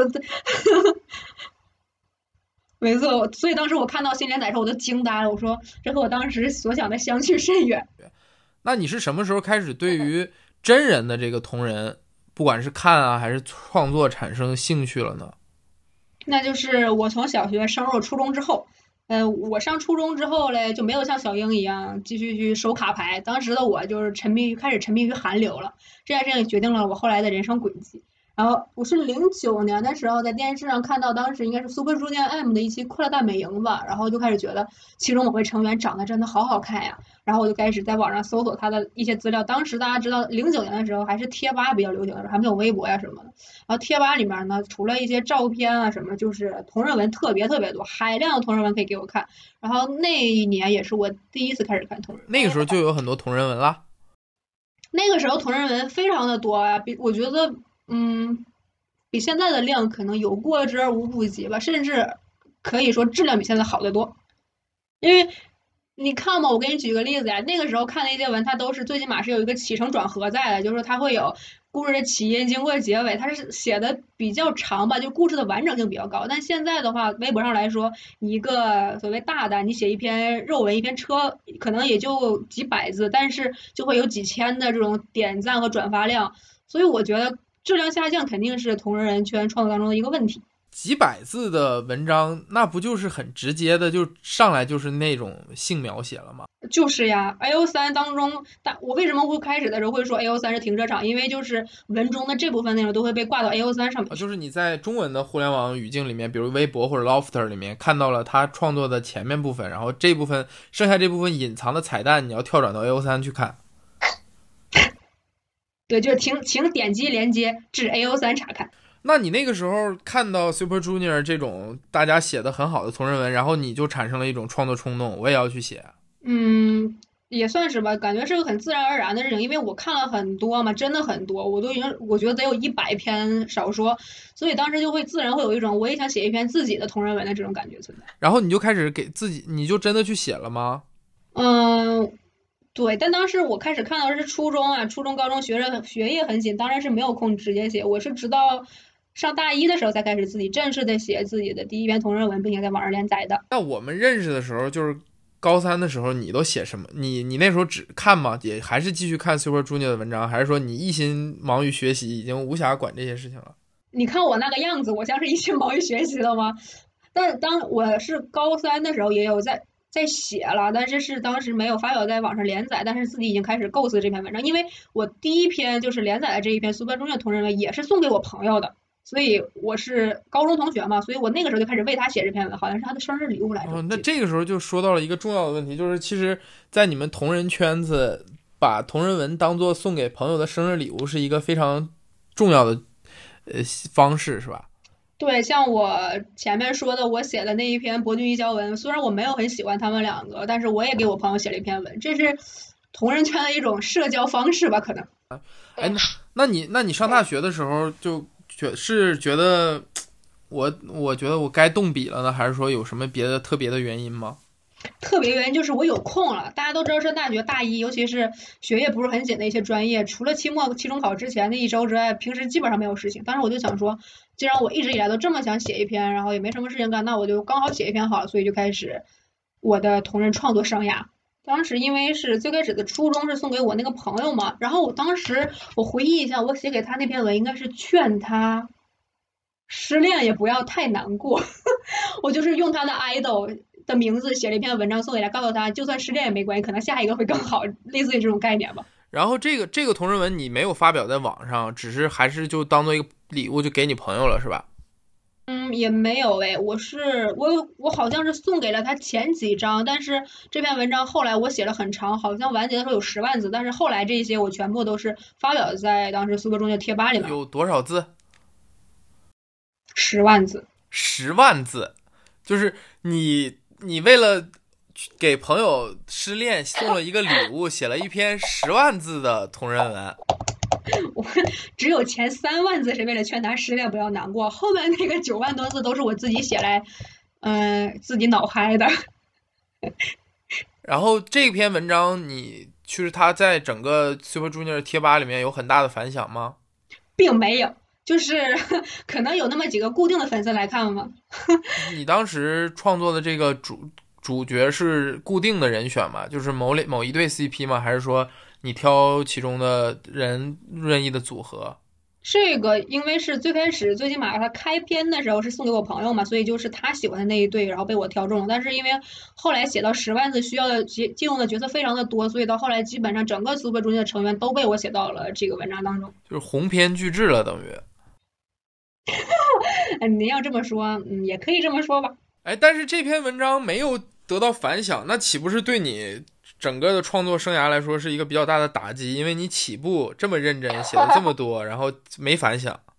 没有，就是当时其实也并没有想过，就我一定要有很多人看。我当时真的只是写在自己脑嗨的嘛，嗯，所以真正让我在同人同人文圈有一席之地的，也并不是在 Super Junior 这个圈子里。那是在什么圈子啊？防，刚刚你说防弹圈是吧？对，在防弹圈，我算是能够称得上一个有一定一丢丢的影响力、知名度的大大吧。哦，你当时已经成为了一个大大了。那个那个是什么时候啊？呃，我是一五年末开始喜欢防弹少年团的，然后一六年四月份的时候开始写了我第一篇给他们的同人文。你在防弹圈创作第一篇同人文是一个什么题材的呢？创作第一篇是一个灵异题材的一篇同人文。因为我就是当时很喜，我很喜欢这种鬼故事这种感觉吧，然后当时就好想写一篇，正巧的是当时防弹圈、同人圈里没有一个撞题材的这样一个存在吧，所以我当时就想说，哎，那我就刚好来写一个好了，所以我就开了这篇文。然后像像你说的，呃，韩国的爱豆和我们的这个灵异的事件、鬼故事有什么关系呢？其实就是没关系啊，所以我就自己按照我自己的喜好，在成员当中选了几个我觉得。还不错的，然后我就以他们的名字，等于说借用了他们的名字，然后来写了我自己的这样一篇小说吧。我觉得，所以其实我可以这么理解，就是你本来就想创作一篇和灵异有关的小说，但是那个时候呢，呃，你正好在粉防弹，然后你就把其中的几个人借到你这个小说里面来了。对，这就是一些人所说的，不是一些人，你所说的搭便车。啊，就是说你你其实不是像很多人说的，我真真情实感、真心实意的喜欢这些人，我要给他们爱用爱发电或者怎么样，要给哥哥们打 call，而只是觉得满足一个你创作者的这个创作动机，是不是？对，因为而且我觉得我写文章没法为我的爱豆打 call 呀，就是这也是我挺不能理解的一点吧，就是我写的小说。是小说而已，但是和他们本人有什么关系？我我自己本人是 get 不到这个点到底在哪里。那你这篇灵异的文章在防弹圈就是一下子就火了吗？还是就很很快就有影响力了吗？对，在我发出这个我要写这篇文这个短篇。我写了一个简短的预告嘛，算是预告片。我当时把这个预告片发给当时的各大所谓的粮仓，就是运行这种同人文推广推荐的那些微博账号的时候，他们就很关注我这篇文章。就当时他们有转发我这个预告，在我发了第一篇正文的时候，他们也都激情帮我转发了。所以说可以说是第一章的出现就让我的这篇文章蛮有话题度的吧。还有一点是，可能我当时借了一个所谓天时地利人和的这么一个条件吧，因为当时我就觉得很好笑嘛，我就。很无意间的给其中一位成员取了一个跟他名字谐音有关的一个外号，然后当时我就觉得这名字好好笑，就好可爱，我一定把它写出来。然后刚好呢，大家就关注到我这个取的这个外号这个点，大家也觉得很好笑。然后很巧的是，当时这个成员他本人就在那当天晚上播出的一个综艺当中做了一个比较符合我取的这个。外号的这样一个举动，大家就开始拿我的这个外号叫他了。然后所以说，很多人就看看到，譬如说 B 站的弹幕什么有这个名字出现，就开始问说，哎，为什么要你们要这么叫他呀？然后很多人就还回来找了我这篇文存在。所以说，等于免费打了一个广告吧，可以说是。哎，那你这个灵异的这篇小说或者同人文，它写了有多长啊？嗯，篇幅也是十万字。你这个同人创作都是十万字起跳的是吗？对，就像我觉得，因为我小的时候看那个 Super Junior 的同人文的时候嘛，因为当时大部分我喜欢作者写的都是中长篇，甚至有那种写出一二三部曲的，就是简直就哈利波特、指环王那种水平了。所以我可能自己写的时候，我也受影响，就觉得我要写的很细腻、很长，才能够把这个人物写的很鲜活、很立体。所以我一般都会选择中长篇来写。那你刚刚提到说，在整个防弹同人创作圈子里面最火的一种类型题材是那个 NP 总兽。你你就没想过你也写一个 NP 总兽吗？你这个文字文章就是文字水平，我也是知道的。而且你这说十万字就十万字的。当时这个 NP 总兽这个题材这么火，那我当然也不会放过这个题材，对不对？我这么一个想写东西的人，所以我在。写这篇灵异的同时，我又开了一篇以 NP 总兽开篇的这样的一篇同人文。你在创作的开端让大家误认为你这篇文章要搞 NP 总兽了。其实也不是让他误认为，就开始我真的是这么设定的。我就想说，那我也要写一写，我看看我能不能以我这种站在道德制高点的人这种角度，把它写的相对来说合理一点，或者说没那么恶心一点。你的创作的一个底线就是你不会创作车的部分吗？那你这个 NP 总兽没有这部分，你怎么写啊？所以说这篇文章 并没有嗯获得像灵异的那个这个题材那么好的反响嘛，就因为我把它写到后来就是太过于柏拉图了嘛，因为我实在是写不出来这个 NP 总兽来，然后我我写我就那么写了三章，就是按照这个 NP 总兽这个大纲写了三章，后来把我自己都恶心到了，我想说如果再这么下去，我写这个我没办法结局了，就怎么怎么搞呀？就以以我的性格，我真的不知道他应该怎么结局，所以我就把它从一个。这种，嗯，六不是六对一，我写了几对一呢？四对一的这样一个这个一个局势吧，变成了一个生物链一般，一个食物链一般的存在吧，就是一对一、一对一的这样一个存在。所以我就把等于说我到三章之后，我就把大纲给改了。就等于你最后创作的这个 NP 总受文，其实变成了，呃，A 喜欢 B，B 喜欢 C，C 喜欢 D 这个模式。哎，没错。哎，那我刚刚听到你说你是选了四个人，然后受这个总受肯定还是志志敏呗，但是那那另外两位 成员是怎么被你抛弃掉的呢？因为，哎，就防弹同人就有一句台词嘛，叫什么？嗯，叫流水的 CP，铁打的南硕，就是说金南俊跟金硕真是一个已经被锁死了的 CP，很少有人会把他们两个拆，所以我自然把他们两个抛弃掉了，就是作为助攻一般的存在吧，大家。一般大家不会纠结于他们两个有没有参与到当中来，因为反正他们两个在大部分同人文当中也得不到知名的信。所以你在创作同人文的整个过程中，一直坚持的就是颠覆原有的创作模式，能怎么颠覆就怎么颠覆，是吧？我也没有刻意的，只是按照传统的，我实在写不下去，是我能力不够的问题。写了三章就发现真的写不下去，因为我也能想象，如果 NP 总受这种题材，你没有。性描写简直就，它就很困难的延伸下去。即使一对一，你最后这一对一，他也没有一个头。对呀，就是没如果没有 H 部分描写，那就变成孔子和他七十二弟子，有什么意思？谁想看？在你的灵异文和你的 NP 总受两个文其实是齐头并进的，但是灵异可能更火一点。对。然后你你灵异这个整个它的一个反响是什么样的？就是它嗯。他给你带来了多大的关注度？首先，关注度最直接的体现肯定就是粉丝了，就是嗯，写这一篇的时候涨粉是非常多的，然后它的阅读量也非常的高，就是而且在这个时期开始有一些除了同人文创作之之外的一些活动，譬如说跟其他的写手之间的一些交流啊，或者说是一些站子来拜托我帮他们进行管理啊，这种活动也都会纷至沓来。啊就等于你已经成为了这个圈子里面的一个核心成员了，就是和这个圈子里面的。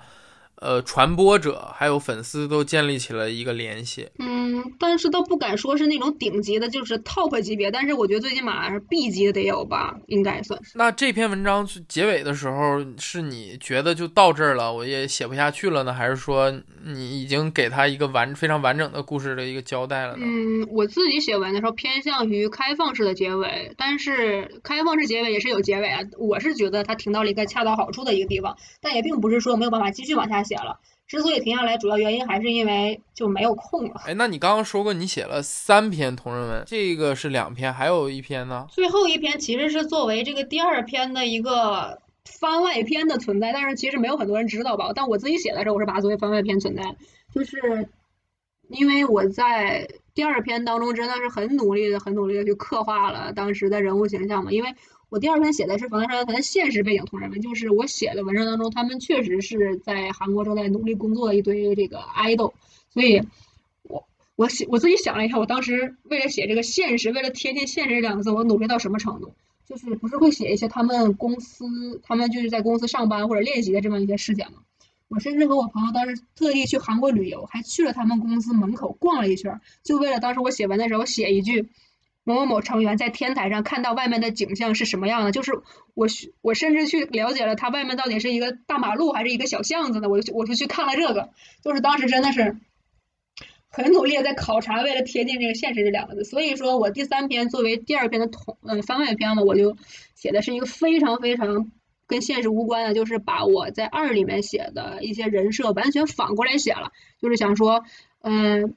在平行世界吧，不一样的、完全不一样性格的几个人，还能够发生怎样的故事？所以当时第三篇其实是一个，因为那是我最后一篇嘛，就是作为一个番外篇，也算是贺礼的一个存在。你刚刚提到前第一篇是灵异捉鬼，第二篇是一个相对现实题材的 NP 总兽，这第三篇是一个什么样的风格呢？第三篇的话，它更接近于那种日本的热血动漫那种风格吧，就是类似于热血高校那种感觉。你，我感觉你并不算一个特别特别典型的同人创作者，对吧？因为我们理解这种同人创作者，他应该是对于。自己喜欢的 idol 或者自己喜欢的这个角色倾注了很多的感情，投入了巨大的这个热情，然后去给他创作内容。而我感觉你在讲到自己的这个同人创作经历的时候，一直是一种非常冷静的态度，就是嗯，我想的是我要写一个什么什么故事，然后防弹里面谁谁谁正好符合我这个故事的要求。你都是这样一种特别冷静、特别局外人，又同时是一个真正创作者的这个思维。我觉得应该肯定是不典型。如果说典型的同人创作者是为爱发电的话，那我真的很少真情实感的为爱发电嘛。我写肯定是喜欢写文我才写它，但是也不能说我讨厌你这个。我选中了这个角色本人嘛，但是还是可能，因为我自己知道，我写的东西都是我自己脑海里脑补出来的嘛，和这些被我选中的形象是没有关系，但也不代表我不对他们负责任，就是我还是会尽量去贴合吧。就举例子，譬如说刚才我写给博君一肖的那篇同人文，我本人其实对于肖战是没有很大的一个特别的偏好，但是我为了写的文章更符合。大家的这个博君肖粉丝的期盼吧，我甚至去问了我的重庆朋友，到底某句台词用重庆话应该怎么说，然后让肖战角色中的肖战来说这句话，就是更贴近于这个现实背景的这个存在吧。这个日系这个热血高校，你创作完之后，你你就不创作了吗？因为你说你三篇，那你你你其实应该刚刚处于一个创作比较。成熟期啊，因为到第三篇，应该只感觉所有的粉丝也来了，关注也来了，为什么会突然就停了呢？嗯，当时学确实学业忙，要申请留学这件事情是一个很关键的点。除此之外，还是我觉得没有乐趣了吧？就是因为之前最开始小的时候写的时候，其实没有很多的读者嘛，就自己自娱自乐，几个朋友们一起在看。但是像在防弹圈确实收到了一些陌生人的关注之后，我以为我会很开心，但其实。并没有很开心，因为像我们刚才聊的那样，我写同人文的时候，我不是在为爱发电嘛，就是我知道我是在编故事，我在写我自己的故事，但是我发现我的读者们会，呃，譬如我在这个故事中写了志民做了一个什么什么样的举动，然后我的读者们并不会夸赞我，并不会说哇这个作者写的好好，他们会夸哇志民好帅，我就然后我就会有一种。为别人做嫁衣的感觉，因为我不是为爱发电嘛，我是因为喜欢写小说我才来写的嘛。就是你们没有赞扬我的情节构思，你们去赞扬一个跟这篇文章毫不相关的一个只借用了名字的一个人，我有的时候会觉得，哎，就是，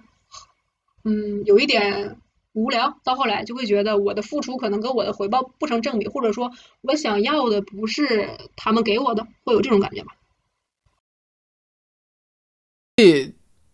如果是为爱发电那种，大家在夸赞的时候，可能比如说夸赞这个角色，你就你也你同样也会很开心，因为这个角色是你最热爱的那个角色，你也会感感觉到很跟大家一起狂欢的那种感觉。但是作为你这样一个很就是自己很想的很明白的创作者来说，你其实完全不满足于谁夸赞你这里面的人物，而你希望的是得到一个从创作者层面创作者层面的肯定，对吧？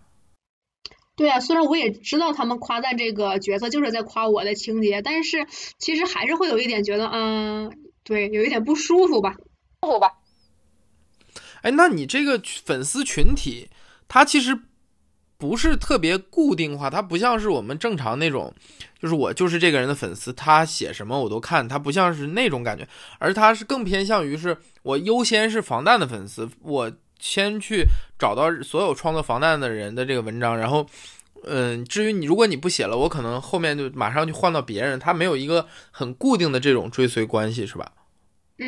我觉得不是这样的，因为我刚才也说过了，我不是那个 top 级的写手嘛，我顶多算是 B 级写手，但是那种 top 级的写手呢，他们是写相对来说短篇一些，然后他们是只写一对固定的 CP，比如说他们只写。志明跟田救国这样对 CP，然后他们就会有一些固定喜欢这对 CP 的粉丝关注他们。这样的话，他们无论写了什么，因为都是这对 CP 嘛，然后所以那些粉丝就会看，因为那些 C 那些粉丝就是喜欢他这个文风和他的 CP。但是因为我我不是因为喜欢 CP 我才写的嘛，我就是写我就是喜欢写小说，然后我会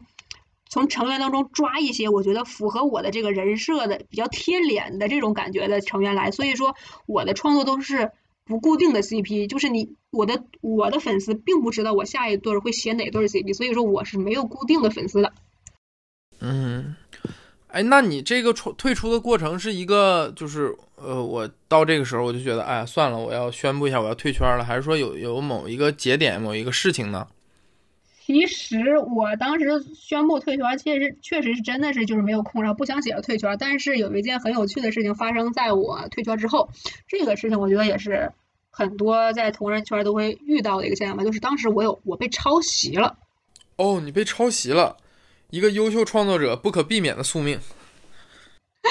就是，但是啊，我我只能相对严谨的说，是我认为我被抄袭了，因为事到如今，那个我认为抄袭我的人也并没有承认他自己抄袭这个事实，就是对，当时我是自己发现的，我自己在扫。在看文章的时候，发现我就觉得这个人的这些情节和我写的都好像啊，就是只是顺序颠倒，或者是成员选用的不同。哎，但其实成员选用的也是相同的。我当时甚至都做出调色盘来了，但是对方就是拒不认账嘛，都觉得就是拿那个典型的宇宙起源论来说，就是这种东西谁都能写出来，为什么你就说用了你的梗呢？但是我还是会觉得是用的我的梗，因为。我觉得是因为当时很多我的读者提醒我说，他这可能是融梗类的抄袭吧，就是看似是没什么关系，但其实是说一个东西，只是颠倒一下顺序这种。嗯，所以当时发生了非常激烈的呃骂战。我没有跟他对骂，你也不是那样能跟人对骂的人，主要是就是对方的粉丝在单方面的骂我吧，就是说他他也是一个有粉丝的同人创作者吗？对他，他大约有三千粉吧，在当时。我当时有一万六的粉，所以他的粉丝就都来骂我说我那个以大欺小，说我碰瓷儿，说我就是对对对对，类似于就是万粉大的来欺压这种呃没有关注度的这种小写手啊，就是搞得就很惨，然后搞得我也很难过，因为他的粉丝都是蛮激进的，一直在为他战斗，但是我这边的粉丝大家就都很理性，就是悠悠的说一些说一些啊，就是抄袭，就是谴责抄袭这种行为，但是并没有那方。造势造的激烈吧？就你的粉丝都比较像你，就是冷静、客观，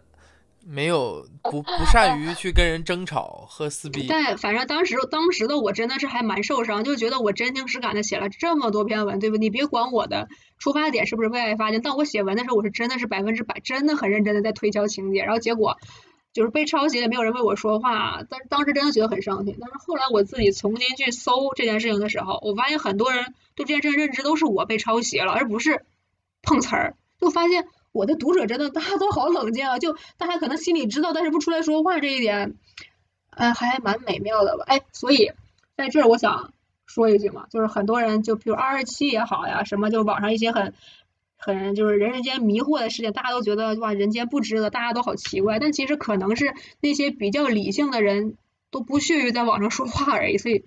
有可能大家没有必要那么的过分的觉得人间不值得。你现在肯定是把这个事情想的比较明白了嘛？但在站在那个时候，你觉得你写了很多好的内容，但是一方面被抄袭，另一方面所谓你的粉丝又不帮你站出来说话，那个时候你肯定是觉得。孤立无援的嘛，我那个，所以那个时候你就决定我不想再干这个事情了，是吗？我因为我其实被抄袭之前我已经是退圈状态嘛，但是这件被抄袭的事情让我做决定，就是我把我所有留在那个账号里面的文全部都删掉了，因为就是我觉得我就这么努力了，然后你们这么对我，我就我我觉得我就不应该给你们再留我的作品，让你们翻着覆去的看了，我就把那些东西全都删掉了，现在是非常的后悔。现在我的文章已经全网不可见了。哦，那等于你在微博上面发了一个公告，说我。就要退圈了，我不干了，然后你也也没有人来挽留你，你的粉丝就理智到这种程度。对，我的粉丝就理智到这种，所以当时当时我真的我我好像被气得呜呜的哭了好多天呢。所以也是这件事情让我对同人圈至此就没有什么特别大的热衷，之前也是很努力的，我说是尝过粮。然后也做过很多的一些什么应援类的活动，我也都有参与过，但是这之后就没有当时的那些热情。你有在同人圈里面交到一些同样是同人创作者的朋友吗？就是身边人以外的，他可能你们可能是在通过同人创作才认识的。有诶，我当时有一个，现在也有在微信里也有联系的一个，算是朋友吧。他当时是我的第二篇小说一个读者。他当时给了我一篇文评，一篇非常长的一篇长评。当时他真的是那篇长文写的非常好，连身为读者的我都会觉得，原来他发现了很多连我写作的时候都没有自己都没有意识到的一些视角。就是他用他的视角把这个故事讲了一遍，然后我觉得就是让我那这是让我在这个圈子里最大的收获了。因为他我觉得他就是那种他发现了我所有的埋梗和我的填坑，还有我的一些前后对照，然后他自己还加了很多自己对于角色的性格和角色的转变、角色的选。择角色决定这些东西的他的一种猜想，然后是他对故事另一种诠释吧。我觉得这个就，我觉得有这一篇，我其实已经够了吧，有这种感觉。那现在回头其实我们现在已经可以说是回头看了嘛，就是回头看你在这那一年的这个创作的经历的话，你会怎么样去评价他对你个人的影响，或者你会怎么回头去看那一年多的这个经历呢？首先我觉得对我的人生来说，当然是非常宝贵的一段经历，因为我觉得真的当时真的每天都活得很斯巴达，因为我同时是等于说开了两篇文嘛，然后这两篇文章都是写到了十万字，也就是说一共二十万字，我是同时写的，就是我是就是一三五更灵异，二四六更那个 NP 总寿那一篇，他俩的文章文风相相去甚远，一篇是那种恐怖中带着搞笑。另一篇是就是非常的细腻，就是人物的情感要打磨的特别的费劲那种。然后我同时写这两篇，然后当时又度过了我的期中考试、期末考试，甚至我还考了个资格证。然后就搞得每天这个人都精疲力竭的，然后还要准备当时去韩国，我还要旅一趟游啊，然后还要去看一下演唱会，做个应援。就是，但是当时真的是就为了搞这个同人创作也好呀，还有这个同人圈子里面一些事情，真是。迸发了我以前从来没有想过我能干这么多事儿的一种潜力吧，所以甚至我觉得这个是可以写到简历上的一段经历了。虽然我觉得最后可能没有什么特别实际上的这种，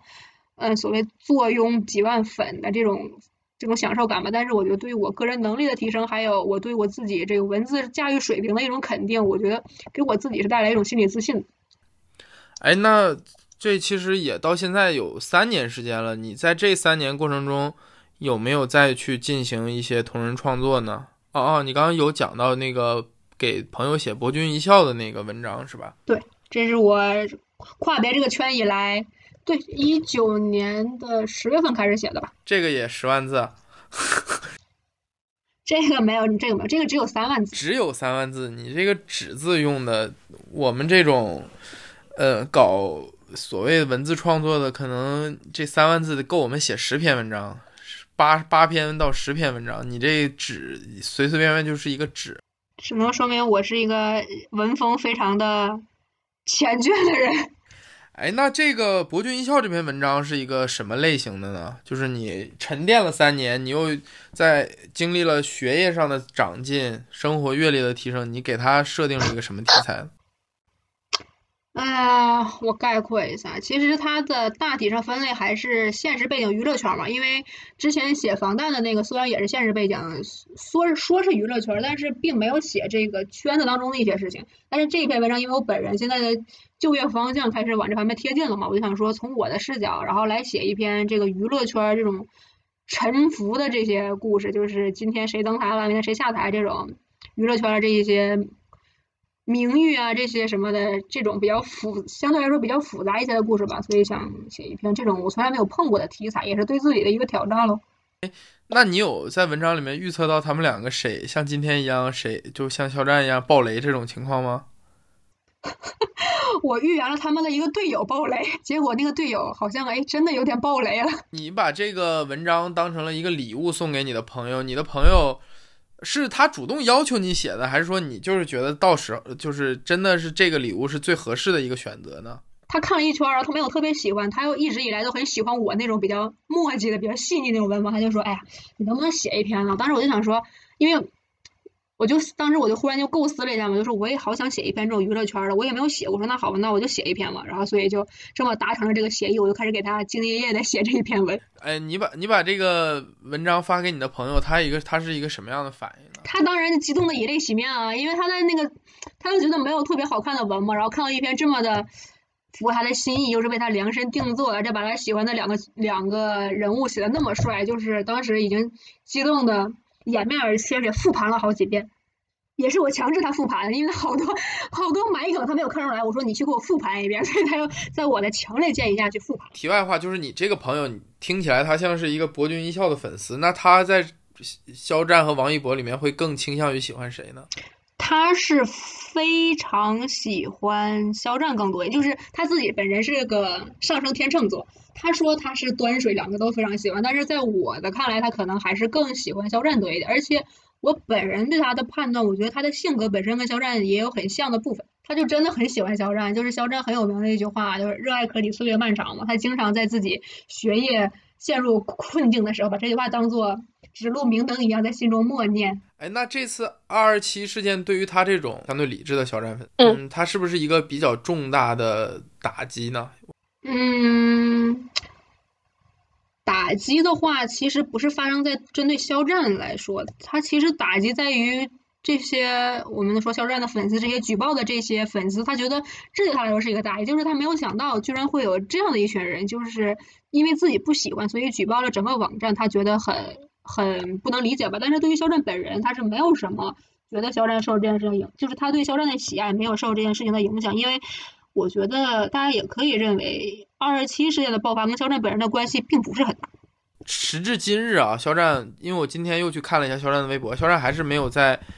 呃公开场合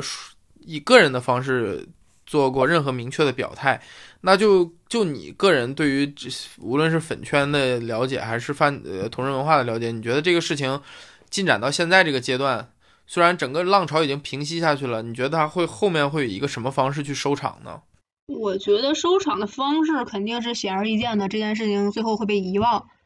这个就像当初大家那么的因为高以翔的事件那么的反对浙江卫视一样，但是现在大家还是很开心的去看浙江卫视的一些综艺节目啊，一些上星电视剧啊。大家，而且我们现在你在微博上打开微博搜索高以翔这个名字，还有多少人在依旧为他这件事情坚守发声呢？所以说。肖战这件事情，我觉得他最后的结局也是大家会淡忘肖战这件事，他还继续会活跃在大众视线当中吧？你觉？但是其其实我们看到现状是，肖战的这个商业价值受到了一个非常非常大的打击，各个品牌都在努力和它做切割。你觉得后面它会在粉丝层面基本盘可能没有很大动摇，但是它的商业价值是不是一定是大打折扣的呀？嗯，这是肯定。他从他最开始这个事件爆发出来，然后他的代言被，嗯，不知道是否是被撤掉，反正总之是宣传都是已经结束掉了的。然后最近也没有很强的一些之类的一些电视剧的为他造势了，所以他的商业价值一定是已经被大打折扣了。但是，嗯，所谓黑红黑红嘛，如果他能把这件事情，我很讨厌的词儿，如果他能够完全洗白的话，他因为这件事情有了一个空前的这么一个知名度吧，就是本来可能你也不知道小战是谁。那个隔壁老大也不知道肖战是谁，但是现在大家都知道肖战是谁了。如果他能够把自己顺利洗白的话，这一波所谓黑红的这个黑会转变成红利，可能也会有这样的现象存在吧。纵观过去几年国内的这个影视行业，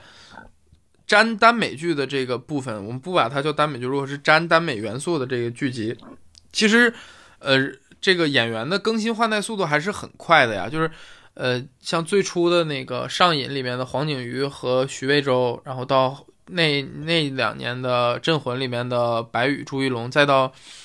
去年的这个《博君一笑》，其实这一类的粉丝的更新速度、更新迭代速度，好像相对于流量，就是另个圈层那种流量，比如说这种归国四子啊，或者 TFBOYS 他们这些，好像更新的速度是是更快的，他们会以。更快的方式去扑向下一对更鲜的这个鲜肉，所以即使没有这个二十七事件，是不是肖战可能他的生命力也不会那么的持久呢？嗯，我个人倒不这么认为。就虽然说这种。耽美剧的上映，然后他会造出来一个新的这对顶流 CP，大家都会喜欢他。但是我觉得这些 CP 粉，这些新的 CP 粉，他们回流现象也很严重。就譬如举个例子说，当初在《古剑奇谭》当中很受欢迎的李易峰和陈伟霆的 CP，他们两个应该是在去年年末的有一场颁奖典礼当中有一次合体吧。当时也是很多人就开始就开始说，哎，我我喜欢的 CP 终于又发糖了，就是。可能这些粉丝们会去喜欢一对新的 CP，但是也不代表他们就彻底遗忘了过去喜欢过的 CP。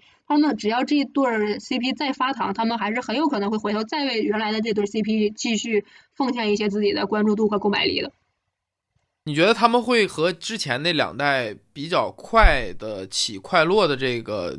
？CP 粉丝有不一样的命运吗？就是如果没，即便如果没有二二七这个事件的话，我觉得可能结局还是会一样的吧，因为毕竟大家的历史的车轮就是那么转的，就是前面都是那么演的，所以说到他们俩这一对应该也不会有什么不同，因为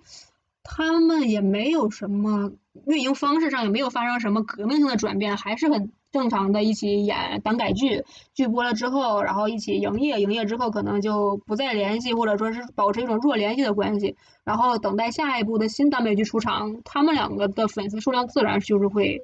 被吸引到新的那个那对 CP 当中去。这是我觉得还是会按照这个轨迹来上演吧。对，人是没有办法被预计的。就是肖战这件呃二十七事件，他虽然在国内是第一次出现嘛，就是他这个举报机制是第一次出现，但是这种因为我讨厌你的同人创作手法，然后我因此讨厌你，而且因此辱辱骂你的 idol，这种现象并不是第一次出现啊。所以，嗯。所以可能这个圈子不会因为二十七而多有多少改变，只能大家可能会顾及一些，就是说，哎呀，举报这件事情是不是不大好呀？就举报可能会不会就上升到一个社会高度呢？我们是不是应该更低调一点？我觉得可能粉丝他们会低调，就是现在很多粉丝表现的就是控评嘛，大家可能控评会更严谨一点，但你并不能说就是同人之间争吵是没有，我觉得这个。